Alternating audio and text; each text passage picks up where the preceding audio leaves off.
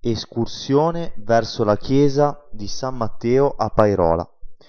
L'escursione di oggi ci porterà a 10 minuti dagli appartamenti del nostro agriturismo verso la chiesa di San Matteo a Pairola. Sarà un'occasione per conoscere nuovi percorsi da cui ammirare scorci poco frequentati dal turismo di massa. Come sapete, ci piace offrirvi sguardi inediti sulla nostra amata Liguria di Ponente, da cui trarre non solo semplici cartoline di viaggio, ma vivide esperienze da ricordare. Iniziamo. Inizio del percorso. Ci troviamo nel parcheggio della chiesa di San Bartolomeo al Mare e dell'oratorio di San Michele Arcangelo. Da qui attraversiamo piazza Giovanni Verdi e via Cadeconti, fino a giungere all'inizio di via Viali, la strada che ci condurrà fuori dal comune di San Bartolomeo al Mare. Troviamo un tratto asfaltato che mano a mano che ci allontaniamo dalle case si trasforma in una strada sterrata. Costeggiamo orti recintati e passiamo sotto i ponti dell'autostrada dei fiori, in prossimità di un'edicola votiva. Proseguiamo ancora per via Viali finché non arriviamo alla fine della strada, quasi all'incrocio della provinciale 34 via Pairola. Saliamo su questa via che conduce verso la frazione di Pairola, fino a incontrare sulla sinistra un parco giochi. Verso Pairola.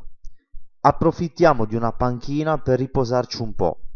Dopo qualche minuto riprendiamo il nostro percorso ed entriamo a Pairola ritrovandoci proprio davanti alla chiesa parrocchiale della Madonna della Neve.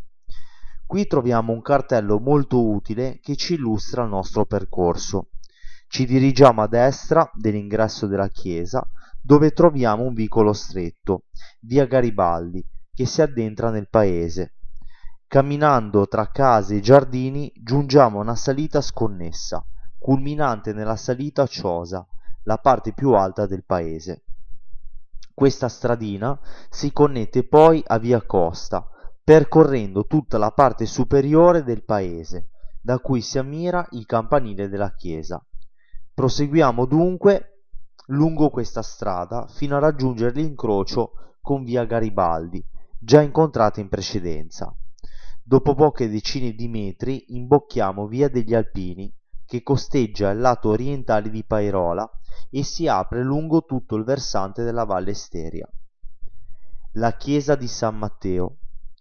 Anche qui, dopo un primo tratto asfaltato, vediamo la strada trasformarsi in un sentiero di campagna, scendere verso il basso e raggiungere una strada pietrosa, simile ad un'antica mulattiera.